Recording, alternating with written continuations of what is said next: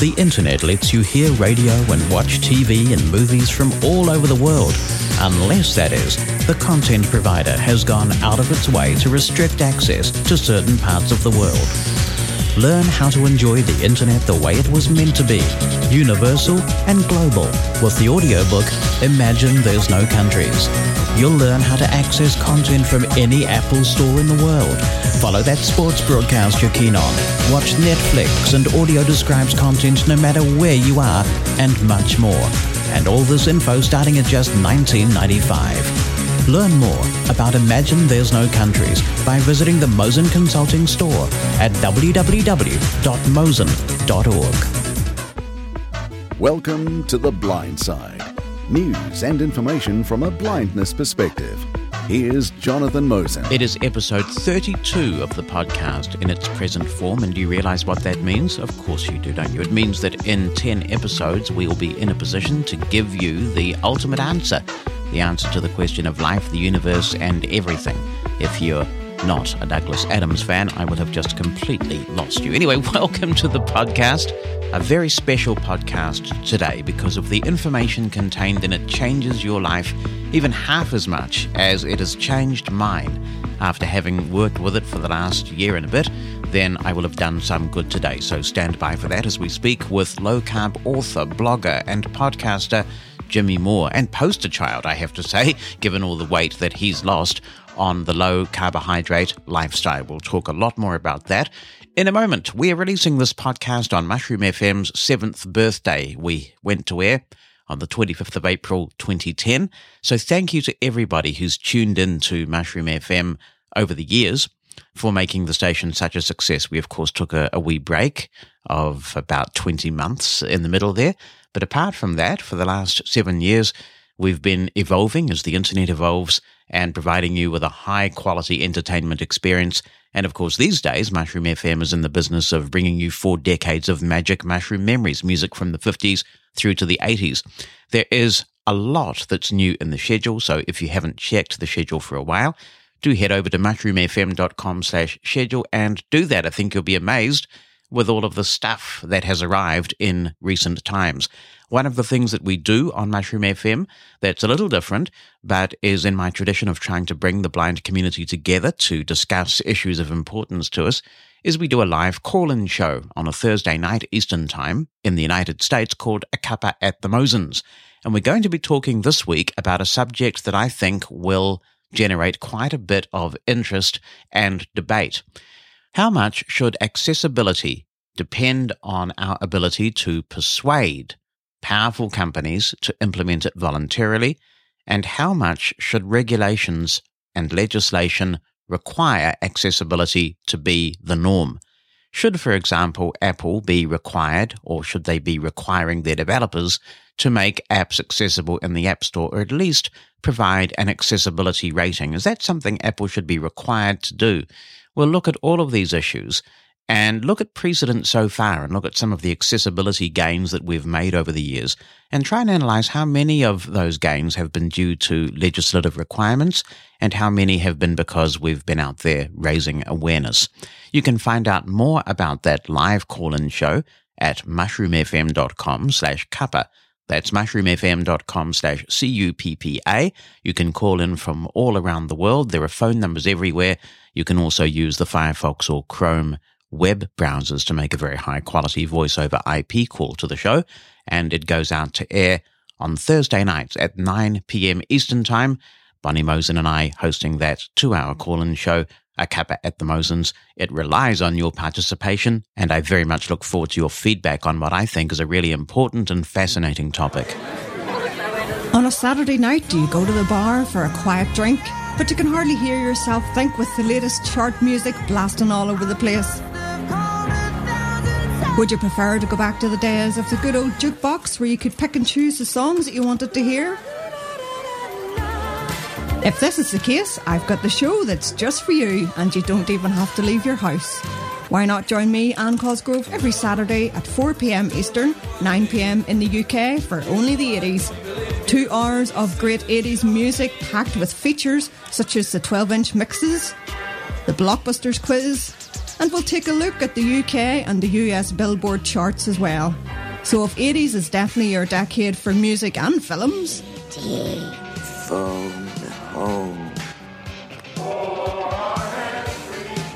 Nobody puts baby in a corner. you won't want to miss Only the 80s every Saturday right here on Mushroom FM. It's time to hear from this week's featured guest on The Blind Side. Depending on the subject matter, this podcast tries to inform you, make you think, or entertain you. But this particular episode is special because it may start you on a journey that will improve your quality of life, prolong your life, it could even save your life. What if I could prove to you that the majority of what you hear from your doctor and your government about what you should be eating is flat out wrong and dangerous, and the consequence of a colossal misinterpretation of scientific data? I'm now over 30 kilograms or 60 pounds lighter than when I was at my heaviest. I enjoy the kind of boundless energy I can't remember having since I was in my teens. The change in me is so noticeable that I regularly get asked what I did to look so good. When I have an annual medical checkup now, all my stats have gone from showing a high risk of heart disease to a 5% risk, 95% of which is because of the history of heart disease in my family and not because of the state of my own body. I've had to completely replace my wardrobe once, and it won't be long before I have to do that a second time and I even had to resize my wedding ring down by four and a half sizes. I did all this without going on a diet. I simply switched to a lifestyle of high fat, moderate protein, low carbohydrate living, also known as a ketogenic lifestyle. The more I've recovered from poisoning myself with sugars, the more I've experimented with what I like to call new old fashioned techniques like meditation, fasting, and bulletproof coffee. And throughout this remarkable journey of transformation, I've had a supportive companion with me every step of the way, even though we've never communicated with one another before today. His name is Jimmy Moore, and he runs the longest running health podcast on the internet, the Livin' La Vida Low Carb Show, having published over 1,200 episodes. He's also an author, public speaker, and a communicator who has the ability to cut through the industry funded misinformation and help people get their health back. Jimmy, it's great to have you on the blind side. Thank you so much and welcome. Hey, Jonathan, I need to hire you to do all my intros for me, man. That was awesome. Let's begin at the beginning and talk about your own remarkable story because at one time you were morbidly obese, right? I mean, you were over 400 pounds. Yeah, 410 pounds back in 2003 when I got a diet book for Christmas. how how many uh, uh, people get a diet book for Christmas, but not just from anybody, Jonathan. It was from my mother-in-law. So yeah, so pretty subtle, right? pretty subtle. Oh there. my goodness! Well, what's funny is she'd given me diet books every single Christmas, as if, yes, uh, I know I'm fat. Thanks, mom. Um, but she had given me all these diet books. But this particular year in 2003, it was Dr. Atkins' New Diet Revolution. And that book totally revolutionized everything I thought I knew about health and nutrition. And, uh, and I, but I, I thought the guy was a whack, uh, Dr. Atkins. And I said, come on, eat less carbs. How are you supposed to have any energy if you don't eat a significant amount of carbs in your diet? Uh, what do you mean eat more fat? Doesn't he's a cardiologist. Doesn't he know that that's the exact thing that's going to clog your arteries and give you heart disease? These are all the images that we believe and a lot of people still believe in our culture today. But at that time i was so desperate. I was on three prescription medications, 32 years old, three prescription medications, high cholesterol, high blood pressure, respiratory issues. I was a ticking time bomb at that point, Jonathan. And had I not changed, I earnestly believe today I would be dead. What I didn't um, know about you was that you actually did lose a lot of weight first doing the traditional low fat diet, right? But you put yeah. it all back on again. Yeah, so 1999 was when that happened. I went on basically a zero fat diet. And so uh, that was uh, right after my brother Kevin had a series of heart attacks. So um, three in one week he had that that eventually did kill him in 2008. He eventually succumbed to it at the age of 41. And so Yeah, so that's what kind of woke me up that I really needed to do something when I was 28 and so I went on this this ultra low fat diet because that's the default. When people think they need to get healthy, when they think they need to lose weight, they automatically default to, well, I need to cut my calories, I need to cut my fat, I need to probably try to go vegetarian, I need to exercise till I drop. These are all the mantras that we've been told in our culture are healthy actions. And so I did those things and was very successful at weight loss but my wife, Christine, will tell you, Jonathan, I was not a fun man to be around. And I'm pretty happy go lucky as a, as a guy.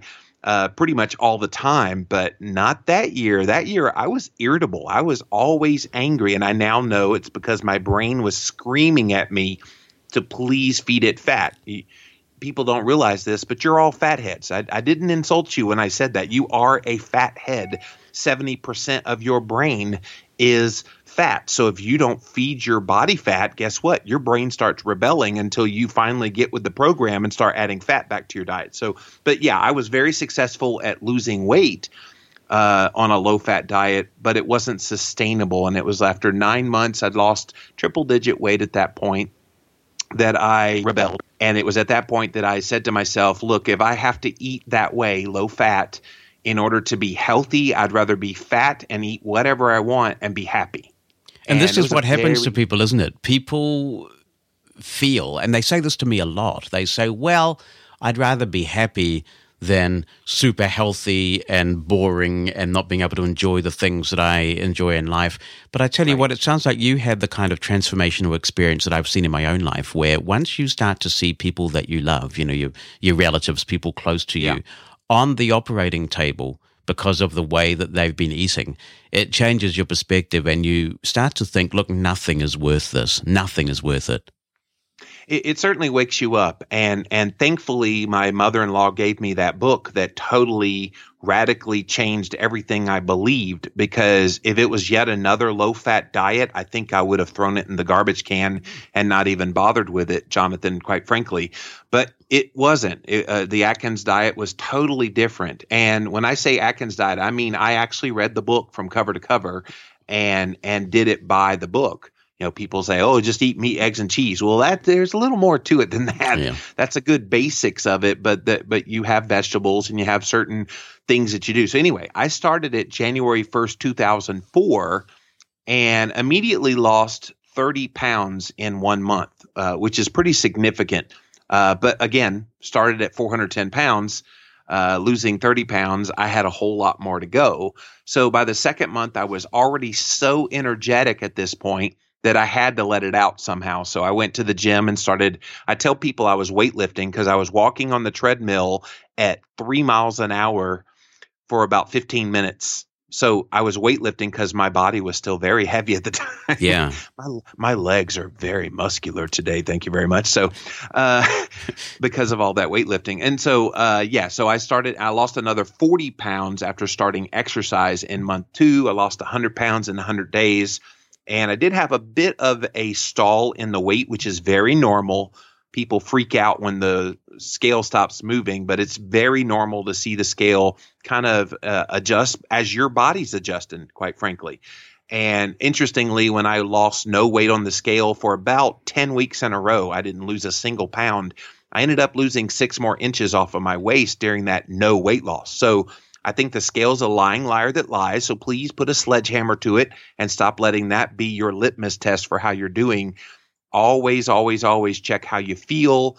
You know, check your inches. Those things don't lie. So uh, by the end of the year, I'd lost 180 pounds and it got a lot of attention from a lot of people.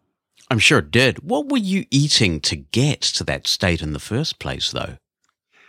Dude, I was I was the product of a single mom feeding us however the heck she could. So so when I grew up, it was hamburger helper, it was cans of corn, cans of green beans and those canned biscuits, those Grands biscuits, remember those? And yeah. so we would eat those pra- practically every night. Mama would be on a low fat diet because it was the 1980s when they were really pushing that hard. And so Mama was having rice cakes and fat free ice cream and Diet Coke and all this other nonsense that we know is not really that healthy for you. And juxtaposed to that, we had, you know, Cocoa Puffs and Doritos and Coca Cola and and snack cakes and all this junk food and of course fast food. Um, and so when I got out of uh, the house and everybody's like, "Well, you got out of the house, you became an adult. You sh- should have known how to eat." I'm like, "Really? How how do you how does that happen? You know, you you grow up learning a certain way to eat. And when you become an adult, guess what? You keep eating the same way you learned how to eat. You don't suddenly say, "Ooh, I'm going to go have broccoli and kale today with my with my chicken breast." Eh, no, you just don't do that. And so I continued the very poor eating habits all through college, all through my 20s. You know, I, I remember my dad and uh, my brother Kevin, who's deceased, and then my other brother Nathan, we'd all go out to a pizza joint and we'd see who could eat the most pizza. And so uh, my brother Kevin always won. He always got like a pizza, a large pizza and a half. I would get about a large in and have to stop. But yeah, it, it's those kinds of things that I learned growing up that you don't just undo those overnight your podcast, I guess, is symptomatic of what I call a democratization of health data because when I was a kid, we had this family doctor, and he was a good family doctor, and he, he delivered me and he uh, delivered my first child, and, and that's how it was. And it was kind of like he was the oracle. And if he made a pronouncement, then that was the fact, you know, and he would consult his dusty books and look things up where necessary, and, and that was that. And now we have the internet. And I guess with that comes opportunity as well as threat. Fake news tends to be the big buzzword these days. And one of the fake news things that has been around for ages actually spread by some of the vegan proponents deliberately is that Robert Atkins, who founded the Atkins diet, died of uh, heart disease and was actually right. uh, riddled with heart disease, which is absolute demonstrable nonsense. It, look, it's crap. It is absolute. It's just not true. And yet you get yeah. this touted all the time as a way to try and discredit the Atkins diet. It takes a bit of bravery, doesn't it? And perhaps it takes desperation to fly in the face of what has become conventional medicine, even though it is flawed, to try the Atkins diet in the first place yeah. when people say he killed himself with his own diet, which he didn't. Well, and and I did this. Um, I started this just like a year after that happened. I didn't even know who Dr. Atkins was when my mother-in-law gave me that book, and I learned later learned about the huge legacy that he had built since the early '70s. Uh, pretty much talking about this for several decades before his uh, untimely slip and fall on the ice in New York City. So, yeah, it's unfortunate that that kind of misinformation gets out there, but it does take a lot of guts to try something that goes against the grain, all pun intended, against the grain. Uh, but now I see that ketogenic is actually coming on really, really strong. I'm hoping I've had a little bit to do with that with my book, Keto Clarity, that has now sell, sold well over 100,000 copies worldwide um, and all these new books that are coming out uh, all about ketosis, I think people are hungry for a change and about time.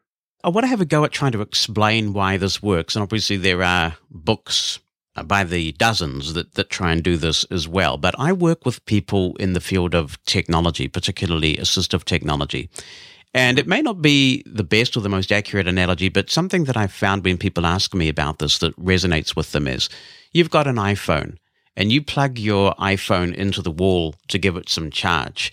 That's essentially the, the first source that it will use because it's getting charge right from the AC adapter. That's essentially what will happen to your body when you're eating carbs. It's an easy form of energy, it's pure energy. And so that's the resource that your body will use first. If you unplug that iPhone, there's a store that is the battery in there and then uh, because there is no direct energy coming from the AC, then the uh, battery will be used as your source of energy because the phone has to keep going somehow. If you don't fill your body with carbs, essentially what has to happen at that point is you, your body's got to keep going and it will go through a conversion process and use the stuff that is stored in your body uh, and convert it convert the fat that's just sitting there forming rings around your belly or whatever and use that as energy instead because your body has to survive. Is that a sort of fair, if not slightly primitive analogy?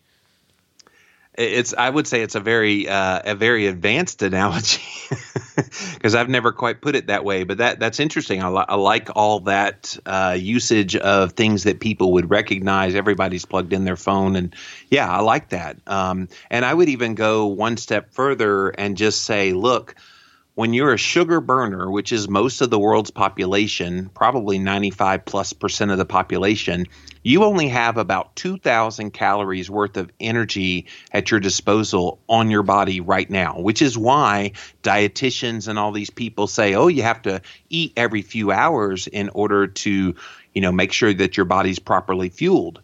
Well, guess what? When you shift over to being a fat burner, so what we're talking about here being ketogenic, you're shifting over from being sugar burner to fat burner in that in that like 2 to 4 week period of time, cutting your carbs, moderating your protein, eating more fat. Once you do that, that 2000 calories worth of energy, which is mostly in the form of glycogen stores in sugar, guess how many calories worth of energy you have on your body of a lean person once you make the shift to keto adapted? Do you know? I don't know you should know if you've read my book Keto Clarity.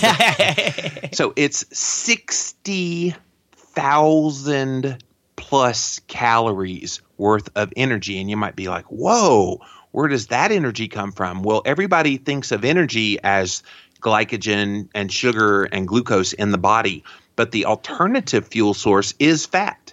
And so, and then the byproduct of that fat is the ketones. And so, when you're a lean person, you have upwards of 60,000 calories on your body right now, which is why a lot of people who eat ketogenically very naturally fall into periods of fasting. And it's no big deal when you miss a meal and you, you almost forget to eat because you're so satiated, because you have all this energy. And think about it.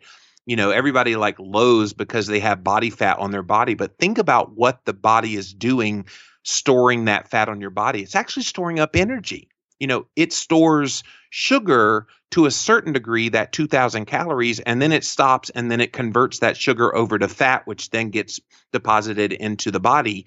It doesn't do anything with protein as far as storage. It has to convert it into sugar which then once it's overfilled converts to fat. And then fat actually does not get converted into anything. It actually is a usable source of energy in the absence of carbohydrates. So that extra fat on your body is what the body taps into once the sugar is gone from the body. And so this is why you have body fat. It's not to look grotesque. It's not to make uh, fun of you on shows like The Biggest Loser. It's actually there to be tapped into as a fuel source. And the reason it's not being tapped into by so many people is they're still sugar burners and they're constantly feeding their bodies the sugar that never runs out even though people are feeling horrible, you know, there are people walking through life feeling pretty zombie like because of what they're putting into their body. And I don't know where I read this or whether I heard this on your podcast or something. I, am sure I didn't invent this myself. Somebody once said that food can broadly be put into two categories food is either medicine or it's poison. And once I internalize that, and I check my plate out or I get offered things at a at a party where they're handing around lots of pastry filled savories and stuff and I ask the question am I being offered medicine or am I being offered poison? I, I'm pretty good at staying on track just based on that simple question for me. That that that seems to work. But how did we get it so wrong. You know, there's a wonderful book, and you interviewed Nina Teicholz on your podcast, who is a New York Times journalist who found out by accident going to restaurants in New York that actually when the restaurants were using healthy fats and you know the, the, the giving quality meals uh, they tasted better and they made her feel full longer. So she started to unravel this whole dreadful miscarriage of scientific justice that has made people so sick and killed them over the years. And she put all that in a book called The Big Fat Surprise. But you would think in 2017 that this wouldn't even be a matter for debate. How can scientists be so violently at odds with one another about what we should be eating? You know, I think at this point, it's so much a part of our culture, this whole low fat, low calorie exercise till you drop mantra. It's become so much a part of, of American culture, even uh, worldwide culture, but westernized society. Um, you know, we just, we've always believed it since the 1950s. And sad to say, it was one man and one man's work who influenced a lot of this, and a lot of people that have read Nina's great book, highly recommend it. Uh, Gary Taubes also wrote a, a, seminal book on this called Good Calories, Bad Calories back in 2007. And they outlined that Ancel Keys, he was a Minnesota researcher. He actually did this study called the seven country study, where it showed there was a correlation between the amount of cholesterol and, and saturated fat that you ate in your diet correlated perfectly with the level of heart disease. So the more saturated fat that you consumed, the higher cholesterol. Thus, you got heart disease and and you died. And so it looked all beautiful when they published it in the scientific journal. The problem is he had 28 data points. And those 28 data points, uh, the, the 21 extra ones were all over the board. And so that got out there and it just became a a consistently repeated, oft repeated, but still wrong uh, notion that if you ate saturated fat, it was going to increase your risk of heart disease. And we're still in 2017 dealing with this, despite the fact that we saw that Harvard researchers were paid off in the late 1960s to hype up the problem with saturated fat and to downplay the role of sugar. People like John Yudkin came out and was, you know, sounding the alarm about sugar being the true culprit in heart disease and and your health and he was completely blacklisted. So there was a lot of shenanigans going on behind the scenes. And oh yeah, by the way, one of those Harvard researchers uh, who has paid off $50,000 in today's money is all they paid these Harvard researchers to be quiet about the effects of sugar on your health and to play up the saturated fat. One of those guys actually got on the USDA dietary guidelines uh, committee uh, that actually created the very first uh, food pyramid that we had. So that's how we got low fat diet into our culture, and we're still plagued by it. And I use that word very deliberately in 2017.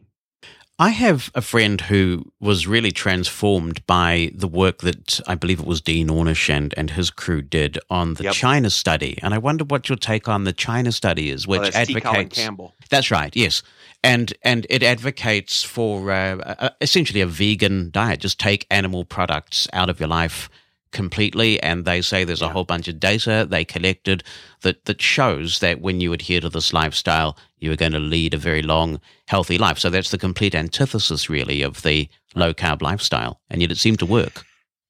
Yeah, and and unfortunately, the China study, the book, and the China study the uh, the research eh, are two totally different things. The book is propaganda for the vegan uh, community. Unfortunately, um, the study itself is more of an epidemiological type of study, so it didn't really look directly at patients in a lab uh, under a period of time. You know, having you know different cohorts.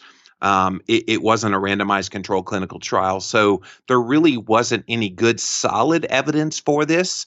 Uh, and in fact, even the low fat diet was never vetted in that way. It was just thrown out there to the culture and repeated often enough, and people believed it. And I think that's what's happened somewhat with T. Colin Campbell and Dean Ornish and Neal Barnard and all these guys in the vegan community. They're they're just basically repeating each other's uh, words often enough, and now people, oh, everybody knows vegan's healthy.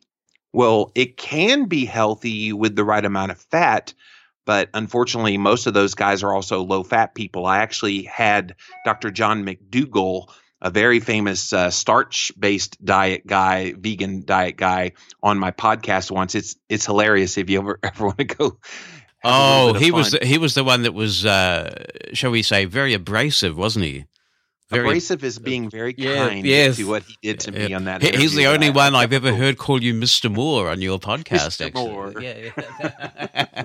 it's worth a listen. Yeah, fun. yeah. It, it, was fun, and it was one of my most all-time listened to. Uh, it was good entertainment, but you didn't really get a whole lot out of it.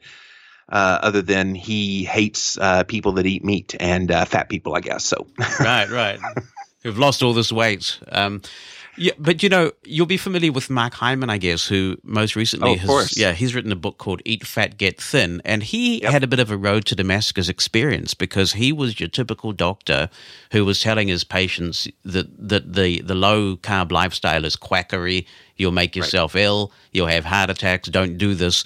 And then he found he just could not treat his patients with the con- so called conventional uh, uh, diet that he was recommending. He looked into it further. He's totally converted. He did a thing a while ago one of my listeners to my radio show recommended to me, thank goodness, called the Fat Summit, and he got a whole lot of experts on that. Yep. And uh, he actually got Dean Ornish on there, and one of the things that really interested me was that even Dean Ornish, while he's still advocating a vegan lifestyle, has changed his mind about fats, and he's saying, "Yeah, stay stay vegan. That's his thing, I guess." But he's also uh, recommending the use of avocados and nuts and uh, uh, non-animal based fat products in a way that he didn't before. And apparently, one of his assistants said to him, you can't put this stuff on a on the Ornish diet. And Dean Ornish said, well, who do you think you're talking to? so even yeah. yeah. even even this has uh, has changed in in the vegan community to some extent that we're realizing now that fat is actually not the demon. Sugar's the demon, isn't it? I mean, when I look at all these different options, paleo, the the Atkins style diet, it all seems to come down to taking sugar out of your diet. Well, and and by the way, Dean Ornish has to do that. if he wants to remain relevant, you have to tar- start talking about the healthy fats, and he'll still deny butter is a healthy fat, but to say avocados and olive oil and all that, he has to do that. In fact, I, have interviewed Dean Ornish uh, a couple of times on my podcast. The second time, a little more contentious because he asked me to be, and he never came back after that. I yeah. guess it was too contentious, but yeah, I mean, I, I think at this point, um, the influence is out there. People are savvy. You know, with all the access to information these days, listening to podcasts like yours and mine, you know, the information is out there. And so they can't ignore this any longer. Um, and they're still going to try to fit it within their own paradigm just so they don't totally lose face. But I, I think at this point the the ship is so far down the road and they haven't seen the results that they want with the old way of doing things. And so now all of these uh, all these patients are rising up and saying well we're going to eat more fat. So they kind of have to do that at the end of the day. One of the most wonderful moments of my low carb journey was when I got the call uh, after having submitted myself to a battery of tests for some life insurance, although they should call it death insurance, I think, anyway. But I, I was applying for, and um, they called me back and they said, Yeah, we compared with your results last year, this is just absolutely remarkable. Every single indicator that you have is just so much better than when we looked last year what are you doing? And I said, I'm doing the, you know, uh, low fat, uh, high fat uh, diet, you know, um, essentially Atkins. And they sort of went, oh, but you know they couldn't argue with the numbers. They the numbers do the numbers did. do not lie. You know, um, yeah, my doctor when I right after my experience in 2004 losing 180 pounds, I went to see him and he immediately noticed the weight loss and he was really impressed. And how'd you do it? And I went. Um,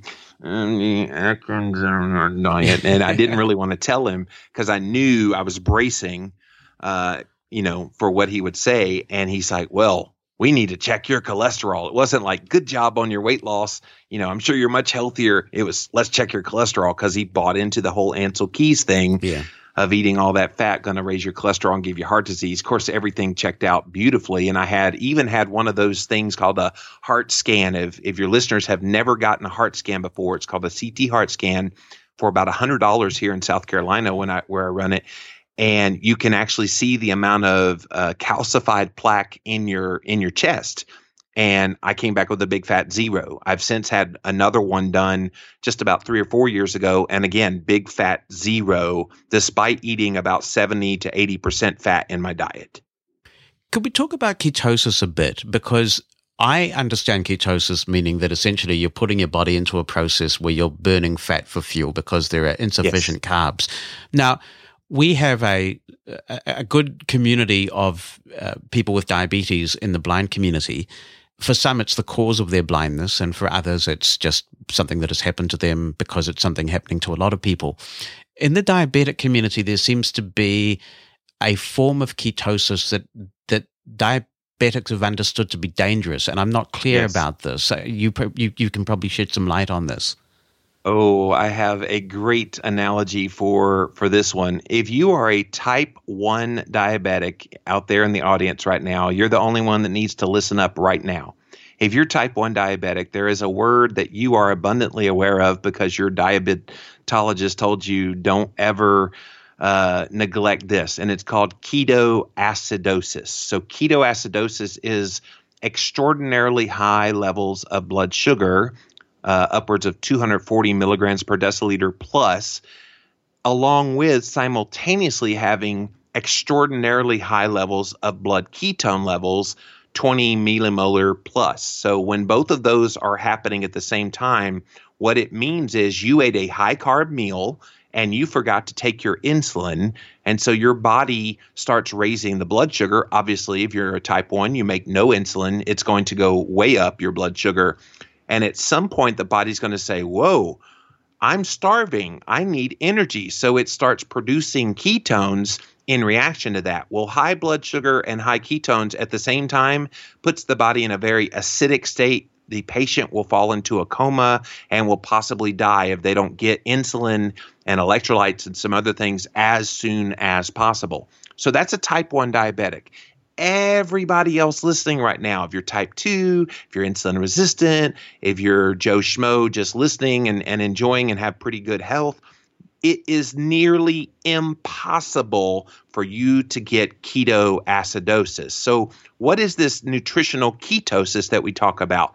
Nutritional ketosis is where you're eating low carb, moderate protein, high fat, and producing lower levels of blood sugar and very, very moderate levels of ketones. The highest ketone reading I've ever gotten, Jonathan, is a 6.7. It was when I first started truly getting serious about testing for nutritional ketosis. And that happens when you first start. You'll see some higher levels as the body gets adjusted to using these ketones for fuel. Over time, you'll see them fall down probably somewhere between one and two pretty naturally uh, even a little bit lower than that, and you're still in fat burning mode. So you've got one to two versus 20 for the blood ketones. Your blood sugar stays in like the 70s and 80s versus 240 plus. Much, much different to be in nutritional ketosis compared with ketoacidosis. In terms of knowing when you're in ketosis, I believe, and this could be some sort of placebo on my part, I believe there's a kind of a taste in your mouth that you become used there to. Yeah, okay. So yep. that, that's how I've been able to tell. But I wonder whether there is any technology that you might be aware of that would help a blind person know for sure when they're in ketosis because a lot of these things that there are sticks that change color and that's no good for us is yep. there anything that you can blow into that goes beep when you when you when you're in ketosis do you know you know that is a great question. I know all the technologies that are out there. I will tell you, if you peel on the stick, you're not going to hear anything off that stick. Right, that's right. Um, and so that's out. Uh, and then there is a blood monitor called uh, Precision Xtra, but it doesn't talk. Uh, that would be really good. I, that they need to start catering more to the blind community. Um, although it would be a small segment, I would even like it, even as someone who can see. Um, and and and here i think it would be awesome to have it be able to kind of say your reading is 1.2 you know and that would help you guys. Unfortunately there is no technology like that right now. And then the last one would be the breath meter. And again that meter i know the guy that created this breath meter called Ketonix and maybe that's something that he could add as an add-on. Uh, email me after we get off the interview and i will forward it to him as a suggestion to maybe make available um, it would obviously cost more money because you got to have a speaker and, and all that put into the device, but that's a great idea. But as of right now, to my knowledge, there's no audio uh, meter that would give you the reading since you can't see. Yeah, I, I haven't found anything. One other option is that a lot of blind people are using smartphones these days, and I love all yes. this data. So I have an Apple Watch and I have uh, smart scales and, and various yep. other technologies, and they all integrate with the health app on my yes. iPhone. And I take that to my doctor sometimes and I show him my health app and I say, check this out, man. Yeah, yeah. You know, have a look at all this great data in my health app. And so maybe if there was some sort of uh, low cost interface that could uh, check in with the health app, you know, via Bluetooth or something and communicate that data, that would be another way of a blind person being able to access the information. Well, the technology is certainly there right now to make yeah. that happen. I think it's the gumption of these companies. And again, keep in mind, uh, testing for ketosis is still a very niche thing. So I think once it becomes much more mainstream, then they're going to get into maybe making more customized devices. And I think adding uh, the the voicing of the of the reading seems like a no brainer down the road. Have you found that other changes in your life have resulted? From feeling so much better. And I ask this because one of the things that happened to me when I really started going low carb and feeling so much better, I actually always allowed myself um, a little bit of wine. I loved my wine, especially red wine but I actually gave it up. I didn't I didn't crave it anymore and I found it an encumbrance and I replaced it with meditation. And I do 15 minutes of meditation in the morning and another 15 minutes in the evening and it gives me a kind of a serenity and a, a level of relaxation and a high that um, I could never get without alcohol, at least without you know consequences later. And I wonder if you if you find that there's a kind of a spiral that begins when you go ketogenic. Yeah, and, and, I love that you replaced a a consumption thing with something something non-consumption because I think that's key. You know, when I used to drink 16 cans of Coca-Cola a day, yes, you heard me right. Oh my goodness, cans of Coca-Cola, uh, whole boxes of Little Debbie snack cakes at a time, and fast food. You know, I was a junk food junkie back in the day. So one of the things that I did when I switched over to Atkins was I came up with a mantra and the mantra was sugar is rat poison. Mm. And literally anything that was sugary, sweet, carby in any way, I immediately looked at it as rat poison. Now, of course, on a conscious level, I went, okay, I know it's not actually rat poison, but when it gives you that just enough of a pause, Jonathan, it helps you make better choices in the moment. And so that was one of the things that I employed, and, and it still helps. And of course, today I've been doing this for so long. I just don't even mess with the stuff. I would much rather have those fresh chicken eggs in my backyard out of from my from my chickens. I'd rather have the fresh, you know, vegetables from my garden. I'd rather have a nice grass-fed beef steak or hamburger. Uh, those things are much more appealing to me now than even that crappy garbage, as I call it, that I used to eat in the past. Um, I used to think I could never live without. I'm now living very comfortably and happily without. But how does somebody get there? I mean, this is the most common thing that people say to me when I bring this up. And, and I do a, a radio show on a Sunday. It's, it's live and we play quite a bit of music, but conversation yep. comes up too. And the low carb thing keeps coming up because people are, are fascinated by it. I think possibly because they can detect in the work that I'm doing a kind of a, ch- a positive change in personality as well, yes. even if they can't see uh, the, the physical changes. And the most common question I get is, you know, I just can't imagine giving up my insert favorite thing here, and it, it could be my bread or um, my my my soft drink, or um, I'm just trying to think of all the other ones. You know, just yeah. my my fries, my burgers. You know, I just what will I eat? I can't imagine giving all this stuff up. It's not worth it. And uh, how do you get started with that? I think you turn it around. I think you say, you know what? Okay, great. You don't want to focus on what you can't have. Let's talk about what you can have. And dude, unlike any diet you've ever been on in your life, you get to have butter. How many diets let you have butter very freely? It's actually a, a very great part of your diet. Coconut oil and full fat meats, full fat cheeses, heavy cream, no more of that that uh, white water that we call skim milk. Uh, you know, all of these things that you can have. And then here's the kicker for me. Look at all the disease that you're going to avoid. Now, people don't want to think about that they're going to get a disease, but guess what? If you're living and you're living on a standard American diet, at some point you're going to be plagued with a chronic disease. You want to avoid that? That's what this way of eating that, oh, yeah, by the way, tastes good and is very luxurious is going to give to you some people say, look, you know, I did Atkins for a while and I just got really sick of the fat. I got sick of the bacon and I got sick of the steak and I just wanted to tuck into something sweet. How do you deal with that? Well, I mean, the good news is uh, there are some amazing sweeteners out there um, that are artificial, but I wouldn't mess with those. But there's amazing ones that are natural, and those are the ones that you can gravitate to. I wrote a book with Maria Emmerich, a, a very well known ketogenic recipe maker called the Ketogenic Cookbook. And in that book, we included some recipes um, where you can add a little bit of, of sweetener to it. You know, here's the thing once you give up the sugar and you shift over from sugar burner to fat burner, your taste buds they majorly change. Now keep in mind I used to flood these these taste buds with tons of high fructose corn syrup and all this stuff and so it took a little bit of time for that to switch for me, but at this point I I recognize the natural sweetness that's in foods like almonds I had no idea almonds were sweet until you no longer eat sugar. And and it just shows up in your mouth. You're like, whoa, that's really good. And of course, blueberries and strawberries are almost too sweet for me now, whereas back in the day I didn't think they were sweet at all. So I think it's one of those things that comes with time. Um, and and I think sometimes we we think, okay, well, I can never have. We'll stop doing that.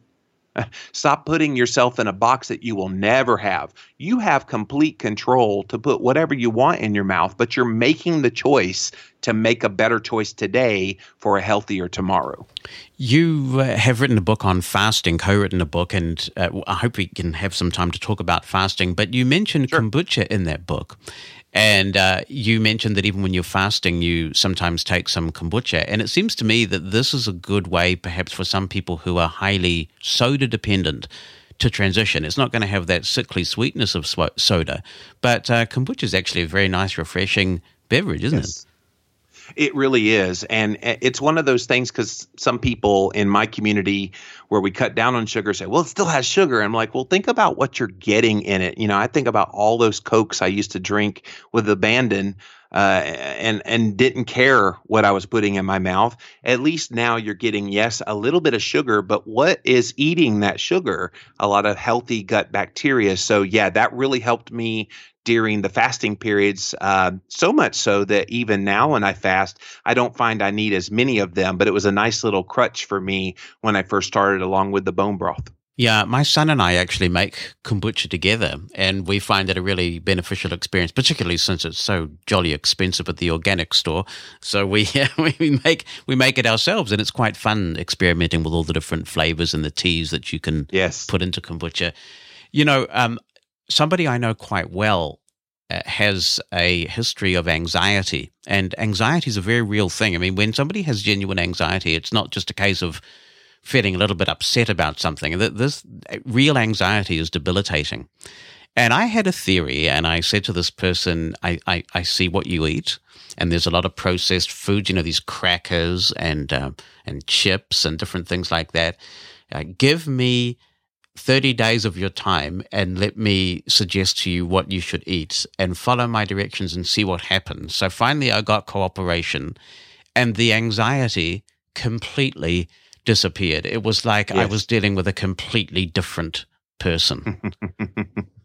and, that doesn't surprise me at all because a lot of the things that we talked about earlier with we're all fatheads, that's part of it. And when you start feeding your body properly and giving it what it wants, the body responds. And like I said, when I did that no fat diet back in 1999 and I was irritable all the time, it was because my body was rebelling. Well, these days I, I do a lot of podcasts in a fasted state. I do a lot of podcasts in a ketogenic state and I stay so calm. My brain, it feels like it's firing on all cylinders. It truly is an amazing place to be in. Fasting's bad for you, they say. I find it interesting, actually, this whole anti fasting thing, because if there's one thing that all of the world's great traditions have in common yes. uh, Islam, Christianity, Buddhism the one thing that they have in common is fasting. Uh, people yep. have fasted throughout the millennia, and it doesn't seem to have done too many people much harm. And yet, people think if you don't eat every two or three hours, really bad things are going to happen it's incredibly cleansing and beneficial to go on a good old fast. And I wonder if you could talk us through, I guess, broadly speaking, the two types of fasting. One is what I would call the intermittent fasting, where you may just delay when you eat every day or, or, or have some period that you deliberately choose. Another one is going on, I suppose, what one could call an extended fast, where one doesn't eat for some days. Yeah, and I think part of this this negativity about fasting is people think of it through the lens of standard American diet. And so if you're eating a standard American diet, you are constantly hungry. And so the thought of even intermittently fasting uh, for a few hours at a time just seems painful. But I, I think one of the keys to a ketogenic diet, uh, which is what we were talking about, um, that will enable you to very naturally go many hours without eating. And so an intermittent fast is basically period of time without eating. Uh, and most people tend to do it, you know, at 12 hours, 16 hours, 18 hours, even upwards of 24 hours. Uh, that's a good intermittent fast. So think about it. You you eat your meal at dinner time at six o'clock. You wake up the next morning, you're not really that hungry, so you keep going and you eat at noon. Well, guess what? You just fasted for 18 hours when you did it that way. Yeah, but breakfast is the most important meal of the day, Jimmy. Everybody knows that. and I agree, breakfast is the most important meal of the day. I just don't agree it has to be at 8 o'clock in the morning because think about the word. The word is break fast. And so my break fast can be at noon the next day uh, and I can have whatever food I want in my break fast because I'm just breaking the fast. And and whoever came up with that word, they knew okay. The reason we call it breakfast is that's the time that you break your fast. It just doesn't have to be in the morning. We mm. we eat so much culturally by the clock you know, we have breakfast seven or eight o'clock in the morning. We have lunch at 12 or one o'clock in the afternoon. We have dinner at six or seven o'clock at night. That's our culture telling us that we have to eat all of those meals and, oh, yeah, snacks all in between that. And then a midnight snack. What was it? Taco Bell used to say the, the fourth meal was the midnight snack at their restaurants. okay. So we're constantly eating. And I'm, and I'm thinking, you know, man, look at all these people that think they have to constantly be eating. Is it any wonder why we have an obesity and diabetes epidemic? So there's a lot that we've covered, and, and it's been necessary to kind of scratch the surface here so that hopefully we've piqued people's interest. And I know we don't have too much longer remaining, so I thought it would be good to just talk a little bit about your own offerings, starting with uh, the Livin La Vida low carb show, which uh, for, I, I, know we have a lot in our audience who are very fussy about their audio, and you know if I if I somehow screw up with the audio, I I hear about it. So one thing I would say from the get go is not only do I personally find the information of interest, but you do seem to take a, a lot greater care than many. Uh, with your audio quality and, and some of the other podcasts in this field I've had to give up on because their audio is so dodgy. Yeah, and it's just because I've been doing it for so long, and I heard all those complaints uh, early enough in my podcasting career that I've corrected in fact, I started a new podcast uh, on, on, fasting earlier this year, and uh, when we first started, my co-hosts didn't have great audio yet, and so people were like yelling at me. I'm like, guys, have I spoiled you so much with good audio? Give me a little time to work with them. I'll get them up to speed. And yeah. so, yeah, so I, I do take great care. In, fa- in fact, I canceled an, inter- an interview I had set yesterday because the audio just was below my standard. I have a very high standard for my audio. I made him go buy the microphone I'm using right now, talking to you, and so yeah, it's yeah. I, I, I need to do that more often, but you can do it because you've got a squillion listeners. So you know. well, and and here's the thing too. I also have a waiting list of over 500 people waiting to be on my show. Right. That, that, that's that's really cool. So it's, it's a great resource, and I, I, I can't say I listen to every episode because I think it's the kind of podcast that you dip in and out of. Uh, sometimes right. there's something that really speaks to you, and you have to just stop what you're doing and listen right away. And I, I think the thing I really appreciate about it is that if you're just starting on this journey, it's a wonderful resource to just go through the back catalog and find what's there and listen to yes. what interests you. Yeah, and I do that by design because I, I don't pretend like that every single episode, and there are some people that listen to every single episode, and I, I'm very appreciative of those listeners. But by design, I skip all over the place. Yes, the show is called Livin La Vida Low Carb Show, but I talk about a whole lot more than just low carb. You know, I throw in a lot of uh, different types of topics, quite frankly, that are of interest to me. And if you happen to get the benefit as the listener, that's just bonus. Right. And you've also been involved in a number of book projects. Some you've written on your own, others you've collaborated with people on. Where would people start? If there was one book that people might like to start with, which one would you recommend of those that you've written? Oh, that's like asking which of your children is your favorite. um, I would have to say it's Keto Clarity because that's the project when I got approached by a major publisher in 2012. What do you want to write about? I said ketogenic diets, and they did not believe me that it was going to be big.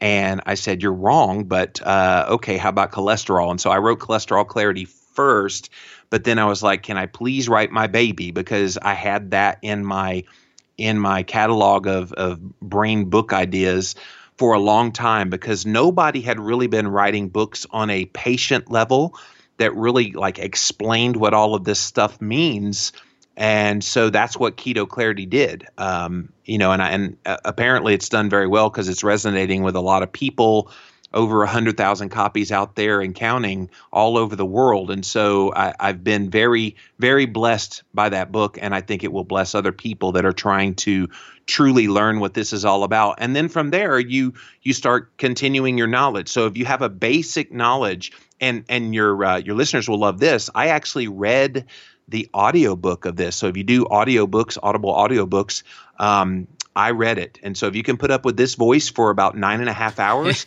it's a good resource for you. yeah. You're, you're also in Kindle. Uh, are you in iBooks as well? Yes, of course. Yes. Oh, yeah, because you're a Mac man, right? Yeah. Yeah, I, I, was I was going to talk about fasting being the equivalent of pressing Control Alt Delete uh, on your body, but then I realized, well, you're not going to be pressing Control Alt Delete on anything, man.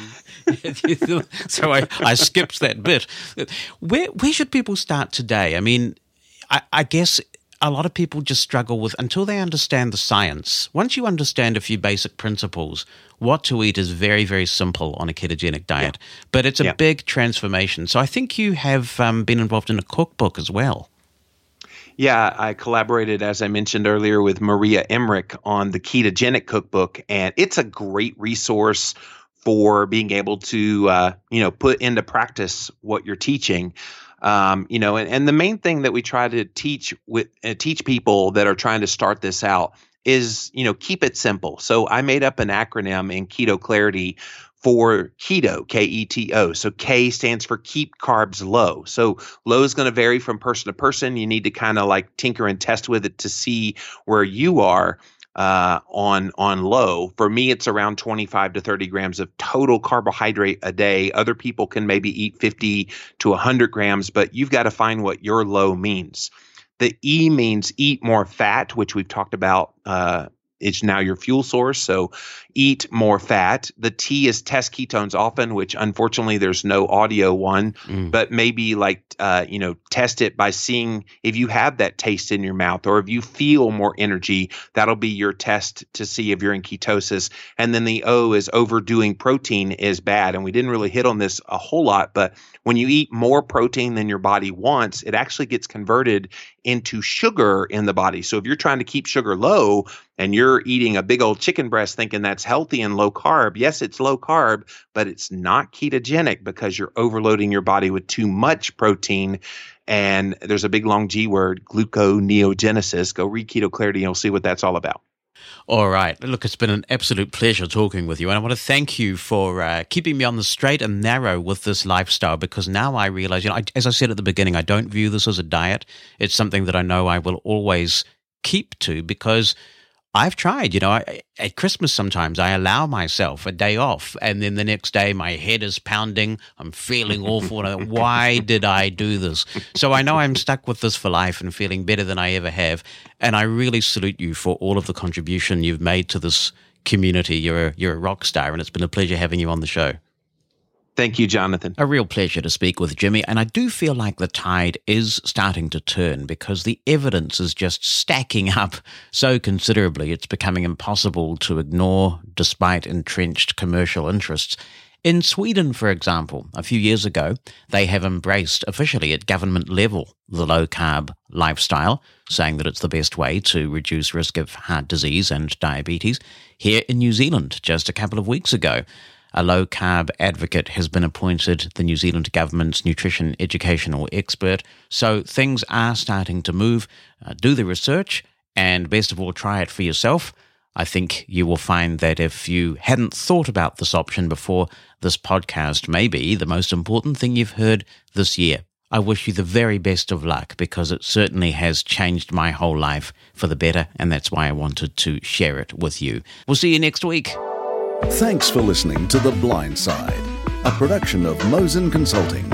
On the web at mosen.org.